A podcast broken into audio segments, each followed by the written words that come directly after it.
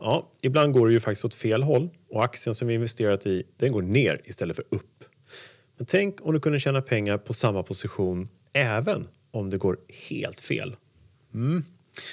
Och om en aktie bara går upp till en begränsad nivå, bara lite grann. Hur kan vi då göra möjligen för att optimera vår position för att få ut det allra mesta av vårt innehav? Och hur skapar du egentligen en högre exponering i ditt aktieinnehav som du dessutom kan få betalt för? Ja, spännande. I det här avsnittet så går vi igenom strategierna ratios, backspreads och trebeningar.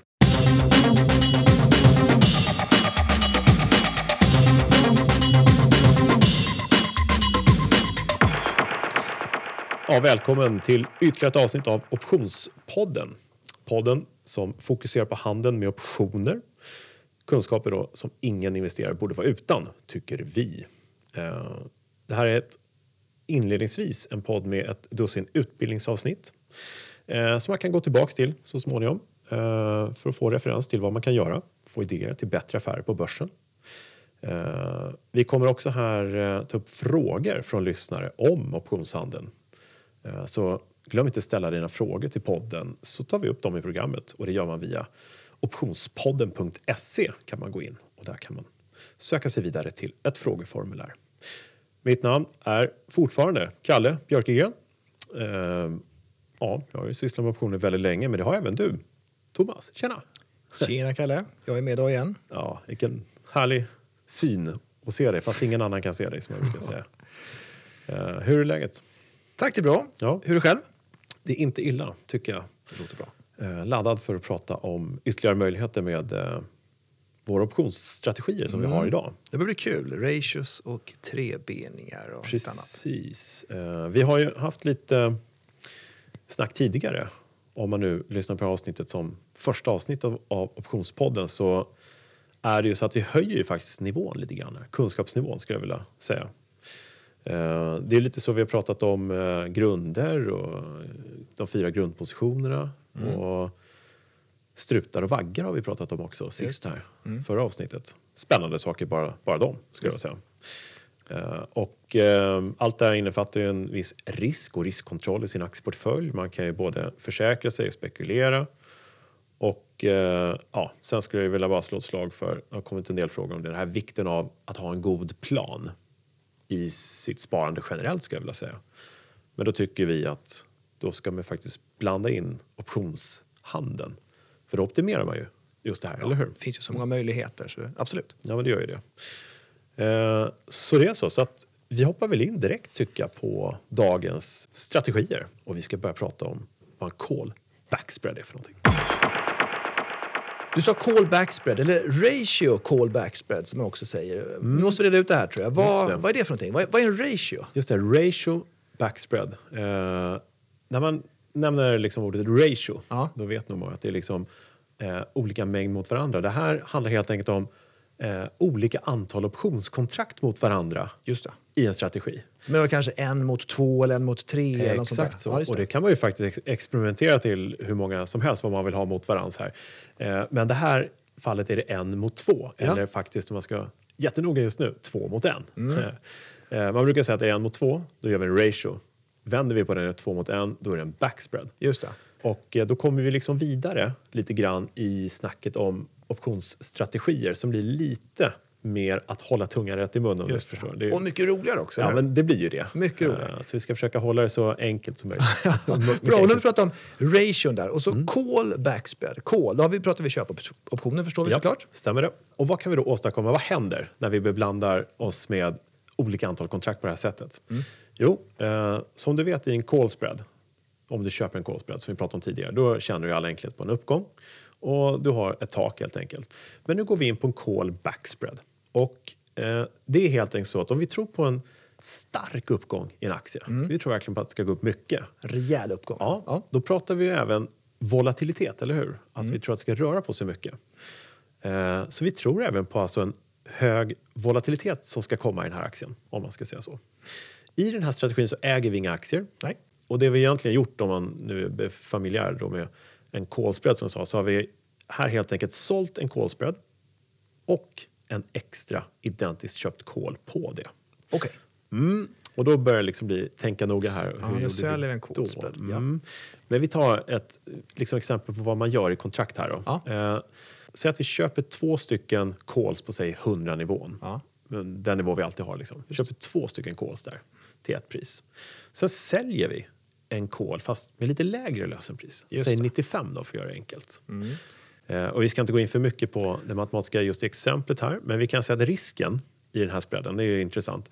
Den är begränsad. Det finns en maxförlust här i en premie.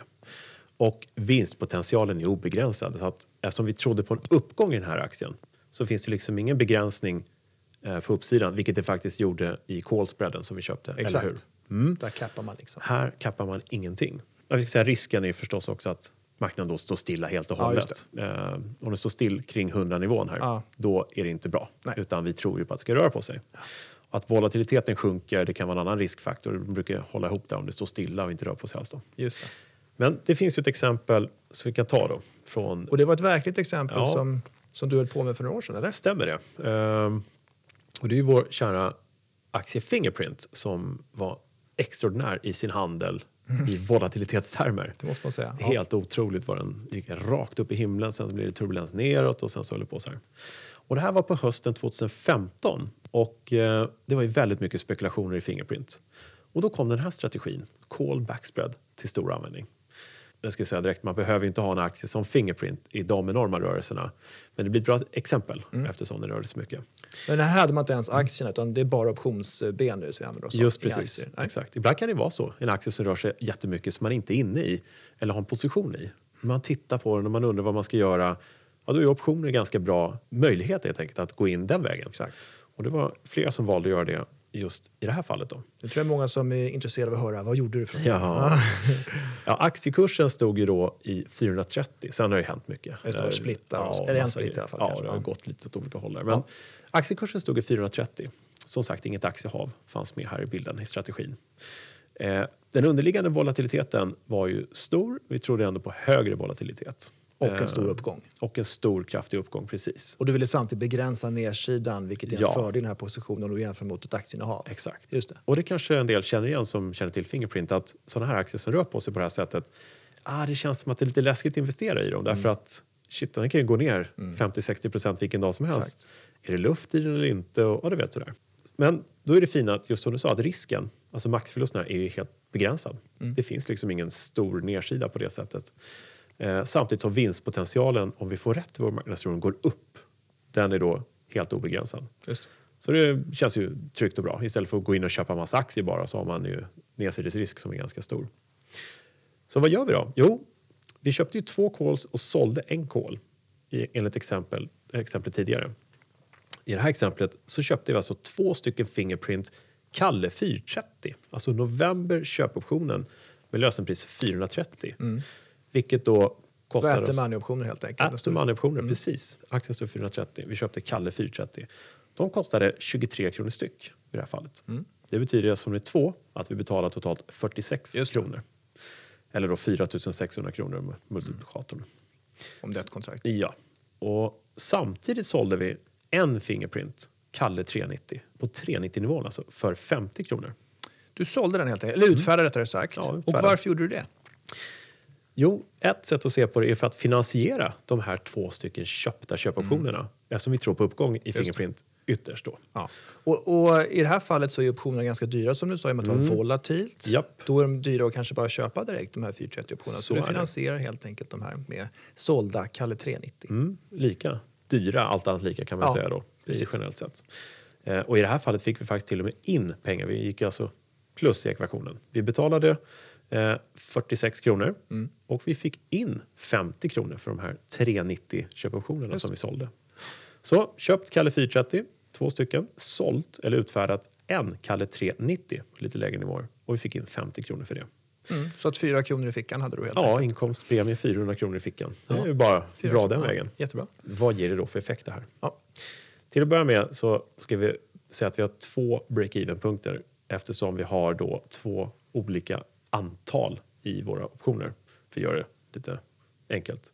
De 2 break-even-punkterna är 394 och 466.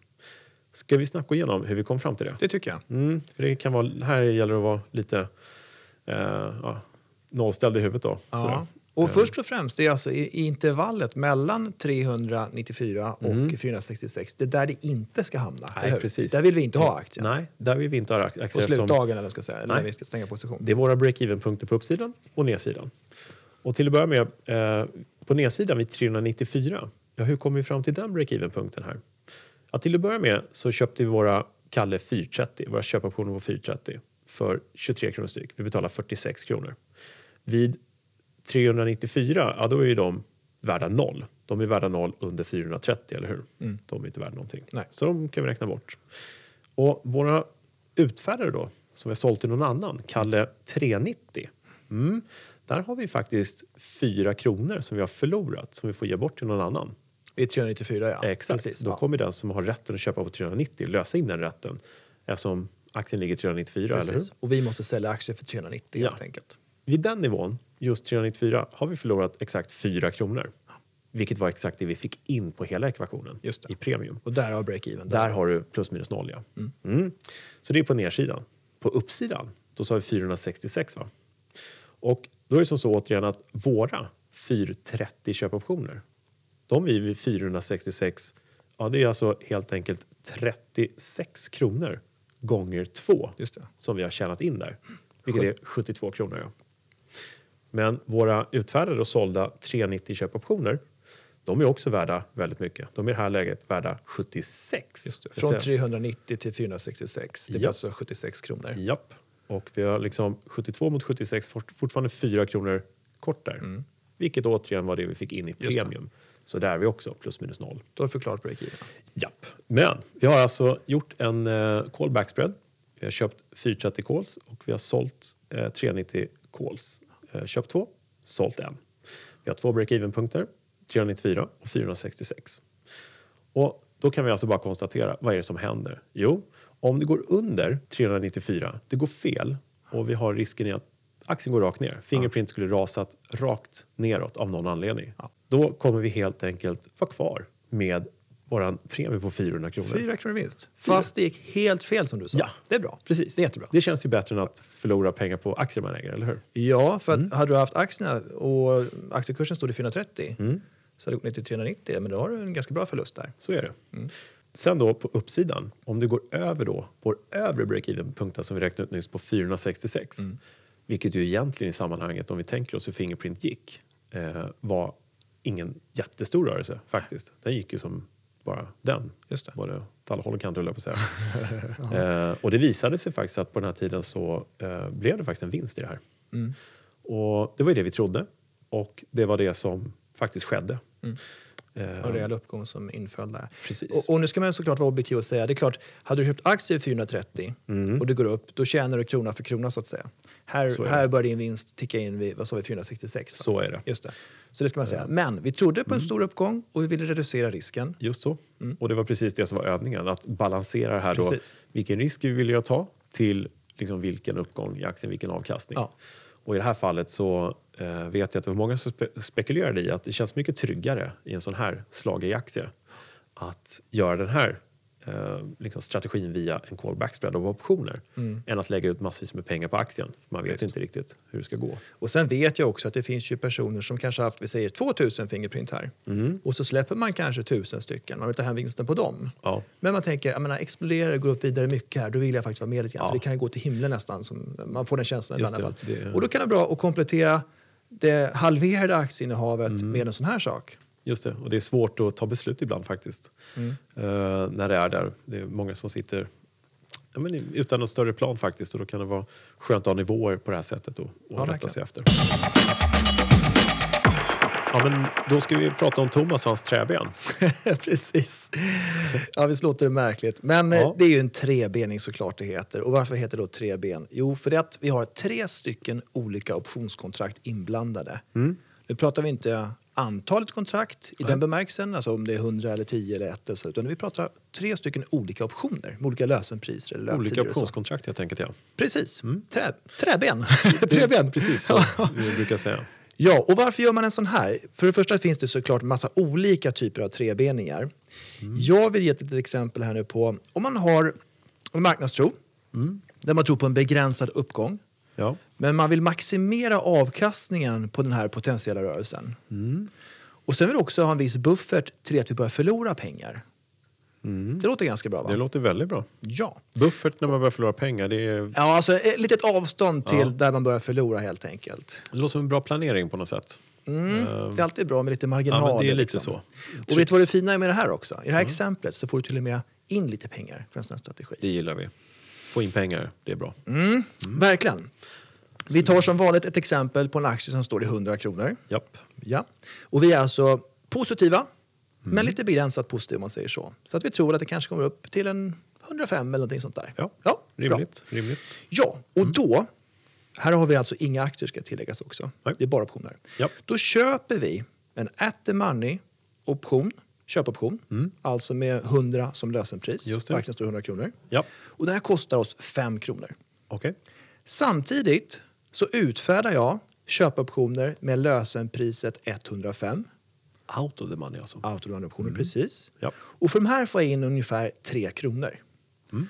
Och har ni lyssnat på tidigare avsnitt så känner ni igen det här. Det här är en call-spread, positiv prisspread. Just det. Men det här är ju bara 2 ben, eller hur? Ja, vi vill ha 3 här. Ja, visst vill vi ha det. Det blir en träbening. Och nu blandar vi in en säljoption. Mm. Och den utfärdar vi. Vi säljer den till någon annan alltså. Precis. Mm. Och den nivån som jag väljer här är 95 kronor. Ännu lägre nivå alltså. Precis. Än 100. Så jag repeterar vad jag gjort. Köpt en kolspread, alltså köpt 100-kolen. Mm. Utfärdat 105-kolen. Ja. Och så utfärdade vi en säljoption, alltså en putt, med lösenpriset 95 kronor. Precis. Så det är en kolspread med en utfärdad putt på nedsidan. Exakt. Man 3 ben. Uttala på flera sätt. Och priserna var alltså 5 kronor för den köpta kolen, 3 kronor för den utfärdade kolen och 3 kronor även för den utfärdade putten. Just det. Bra, och för det får vi alltså in 1 krona. Just precis, du har köpt och betalat 5 kronor. Du har fått in 2 gånger 3 kronor i dina sålda utfärdade optioner. Ja. Fått in 6 kronor. Mm. Och vad händer då? Jo, vi har alltså en positiv marknadstro och vi tjänar pengar egentligen från 95 kronor. Varför säger jag så? Varför säger du så? Ja, för vi har fått in 1 krona. Mm. Så mellan 95 och 100 kronor i det intervallet har vi 1 krona in. Just det. Vid 100 så börjar vår innehavda köpoption att generera pengar, eller hur? Mm. Och fortsätter att göra det upp till 105. Då har vi alltså, som jag sa där, 1 krona in mellan 95 och 100 och man genererar en vinst upp då till 105. Ja. Och faller ner, break-even på nedsidan blir 94 kronor. För att i och med att vi utfärdar en säljoption med lösenpriset 95 så måste vi vara beredda att köpa aktier på 95 kronor. Precis. Men vi har fått in 1 krona. Därför hamnar break-even på 94 kronor.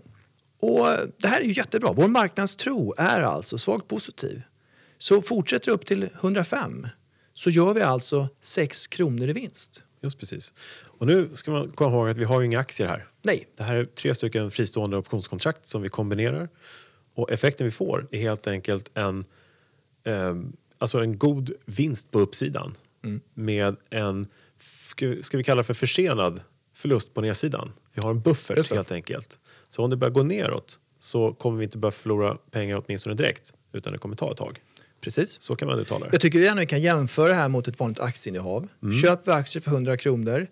Ja. Går det ner 5 kronor, då har vi förlorat 5 kronor. Japp. Går det upp 5 kronor, så tjänar vi 5 kronor. Japp. I det här fallet, går det ner 5 kronor, då är fortfarande 1 krona plus. Eller det låter bra, ja. Mm. Och uppsidan går upp till 105 så har vi gjort 6 kronor. Just det. Vinst. Så det här känns ju spontant ganska intressant om man just har den marknadstron att det skulle upp till kanske max 105. Så för de som nu sitter med aktier och handlar aktier och funderar på optioner och nu får höra om en så kallad trebening med de här nivåerna så är det ju lite mer attraktivt ur risksynpunkt och lite mer trygghetssynpunkt kanske. Ja. Att om man tror på en hyfsad uppgång, en normal uppgång kan vi säga i aktien.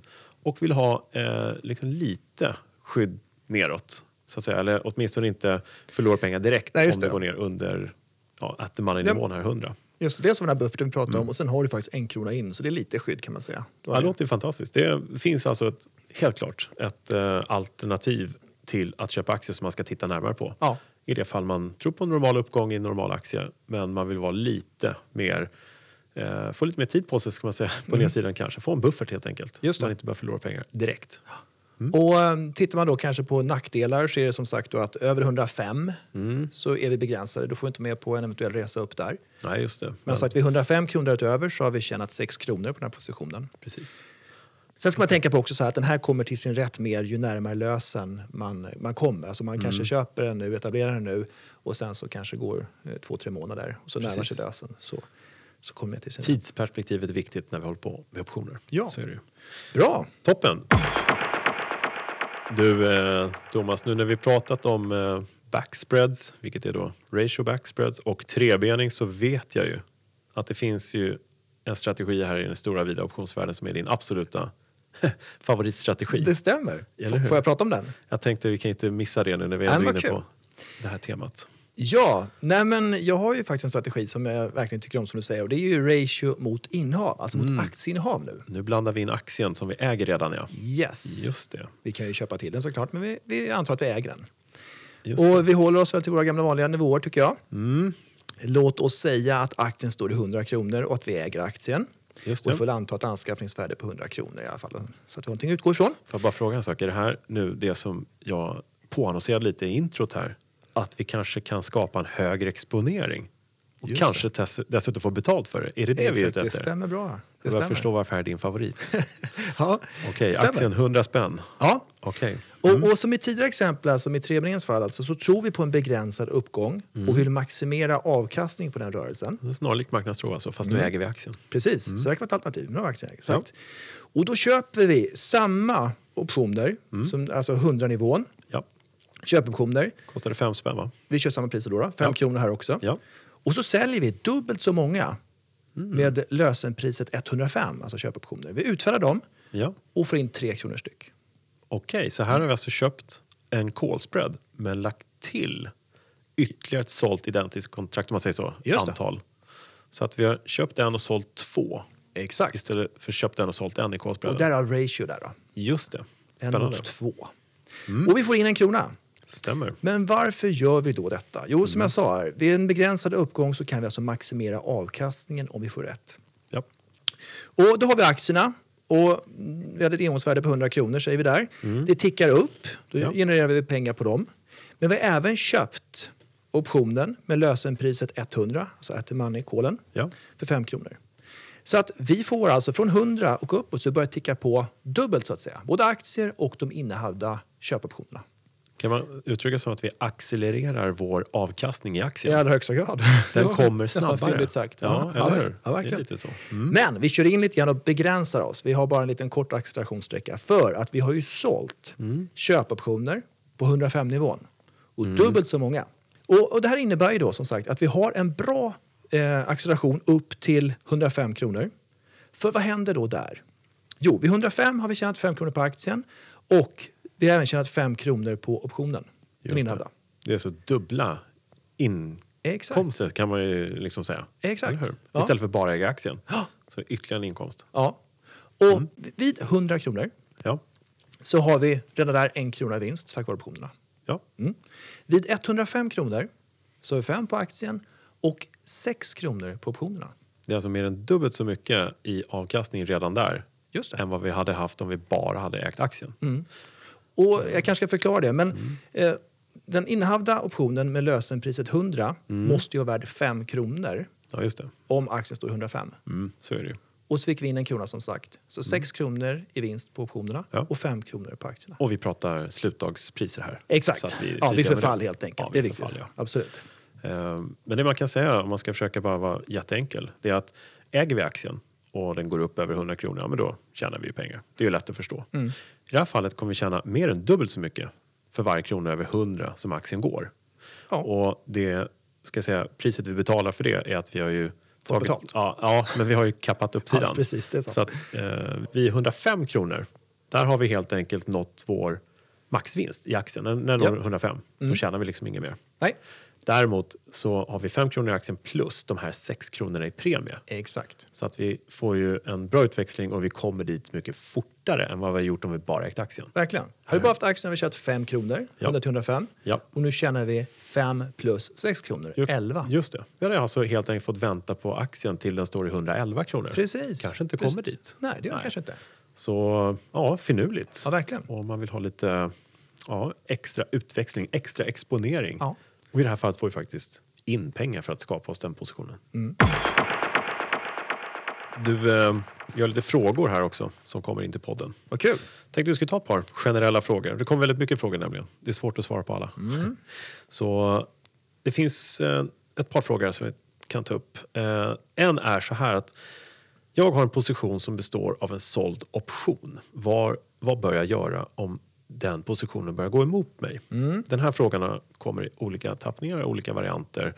Och det är en befogad fråga. Det är en jättebra fråga. Och det här bygger också på att ha en bra plan som vi pratar om. Alltså man måste tänka, vad händer om det går fel? Och nu vet vi ju inte om personerna, eller man ska säga, har några aktier och sådär. Men vi får väl utgå från att det är lite olika säkert. Ja.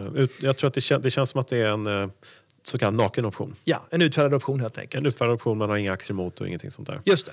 Och ska vi utgå från en köpoption här till att börja med i alla fall, en call. Kan vi göra. Vad man kan göra. Ja, det som är väldigt vanligt är att man rullar positionen. Det vill säga, man köper tillbaka den här utfärdade köpoptionen. Och istället utfärdar man en ny med högre lösenpris. Ja, och längre löptid. Precis. Precis. Och det kanske man kan göra då plus minus noll. Och vinningen är att du flyttar upp lösenpriset. Ja. Men den löper längre. Och då får man tänka på att marknadstron måste då vara att det faktiskt ska gå åt rätt håll inom kort. Det vill säga att det ska gå ner eller stå stilla åtminstone. Det annars går ner. Skjuter man ju fram bedrövelsen. Ja, så men precis. Just det. Men det är ett alternativ. Så kan man göra. Rulla vidare. Det är många som gör det. Ja, väldigt vanligt. Sen kan man ju såklart köpa underliggande aktier. Mm, just det. Och då skapar du som en covered call kan man säga efterhand. Så eftersom det går ju ändå åt fel håll så har man någon vinning där ifall det skulle fortsätta åt fel håll. Exakt.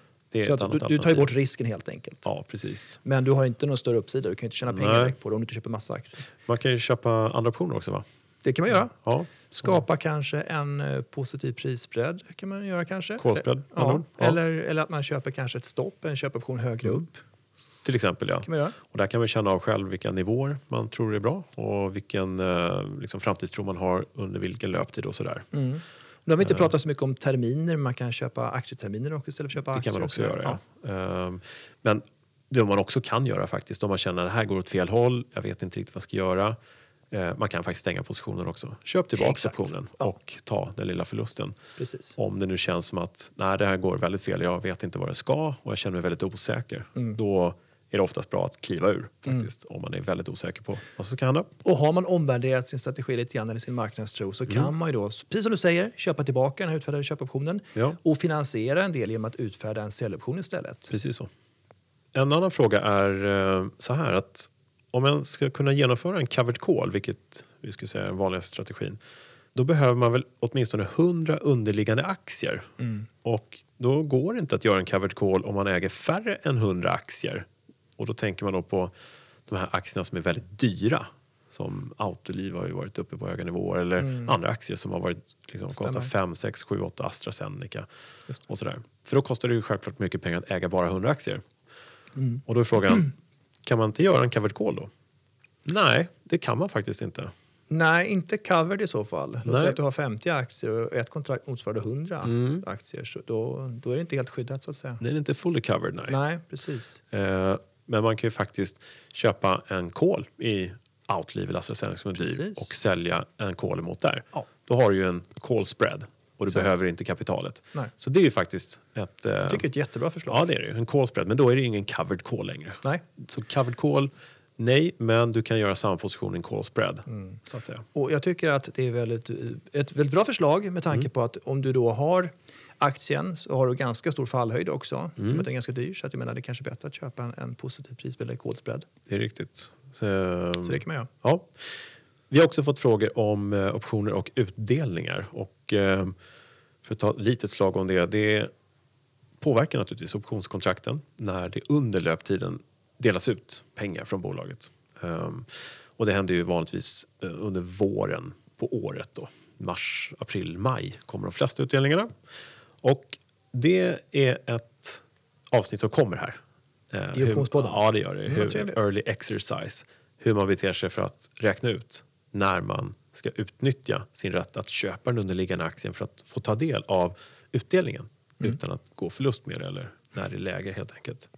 I övrigt så är det helt enkelt inga stora konstigheter. Köper du en option, då äger du ju bara rätten att köpa underliggande aktien. Du äger inte rätten att få utdelning. Det är värt att nämna igen. Så att det är någonting som vi återkommer till. Men det är en del frågor om det också har det varit. Ja, men lite off topic här nu efter alla optionsstrategier. Vad sägs om det? Det låter jättebra. Ja, vi brukar köra lite anekdoter eller om det är citat kanske. Ordspråk, jag vet inte. Lite allt möjligt. Tror jag det här är, i alla fall. Tänkte vi skulle ta till idag. Ha. För att vi liksom börjar tänka på något annat här. Och det går så här. Det enda vi lär oss av historien är att den upprepar sig. Det här sa Mr. Oscar Wilde. Mm. Fin man. Och det här är lite avdelningen don't we know it när det gäller börsen. Ibland går det upp, ibland går det ner. Och jag brukar ju inleda, eller i början i alla fall av mina föreläsningar, säga att det enda vi kan vara riktigt säkra på i den här finansvärlden är att ingenting är riktigt säkert. Vi vet ju liksom inte. Men det vi kan vara säkra på om något är ju att turbulenta tider kommer komma tillbaka igen. Mm. Och förhoppningsvis positiva årstider. Just precis. Uh-huh. Så att allt det här går igen. Och tittar man bara på en graf, då är det ju faktiskt som så att man kan se vissa likheter i de här tiderna när det har varit turbulent neråt framförallt. Så det är lite dagens visdomsord. Mm. Och då har vi ju våra optioner med de goda kunskaper vi försöker lära ut. Men du Thomas, på tal om kunskap. Mm. Jag vet att du har ett bra ordspråk eller citat. Just det, stämmer. Det är Kipling. Det går så här. I keep six honest serving men. They taught me all I knew. Their names are what and why and when and how and where and who. Lite så här hyllning till nyfikenhet och lära sig mer saker. Då. Vilket ju passar rätt bra in i det här. Det är det vi försöker väcka liv i hos de som lyssnar. Men du, det där måste jag lära mig utan till. Kipling sa det. Mm. Fint. Men vad bra. Men du, med de visdomsorden så ska vi väl runda av det här. Och påminna om att inte glömma att prenumerera på Optionspodden på iTunes eller Soundcloud eller Acast eller andra plattformar som man använder sig av. Och det är aldrig fel. Hoppas hålla sig uppdaterad om möjligheterna med optioner och terminer. Det är det inte. Man får då en liten fördel, skulle jag vilja säga, gentemot andra i marknaden. Det kan ju vara någonting som lockar lite kanske. Men du, tack för idag helt enkelt. Bra jobbat. Tack så mycket. Vi hörs snart igen. Det gör vi. Ja. Hej. Hej.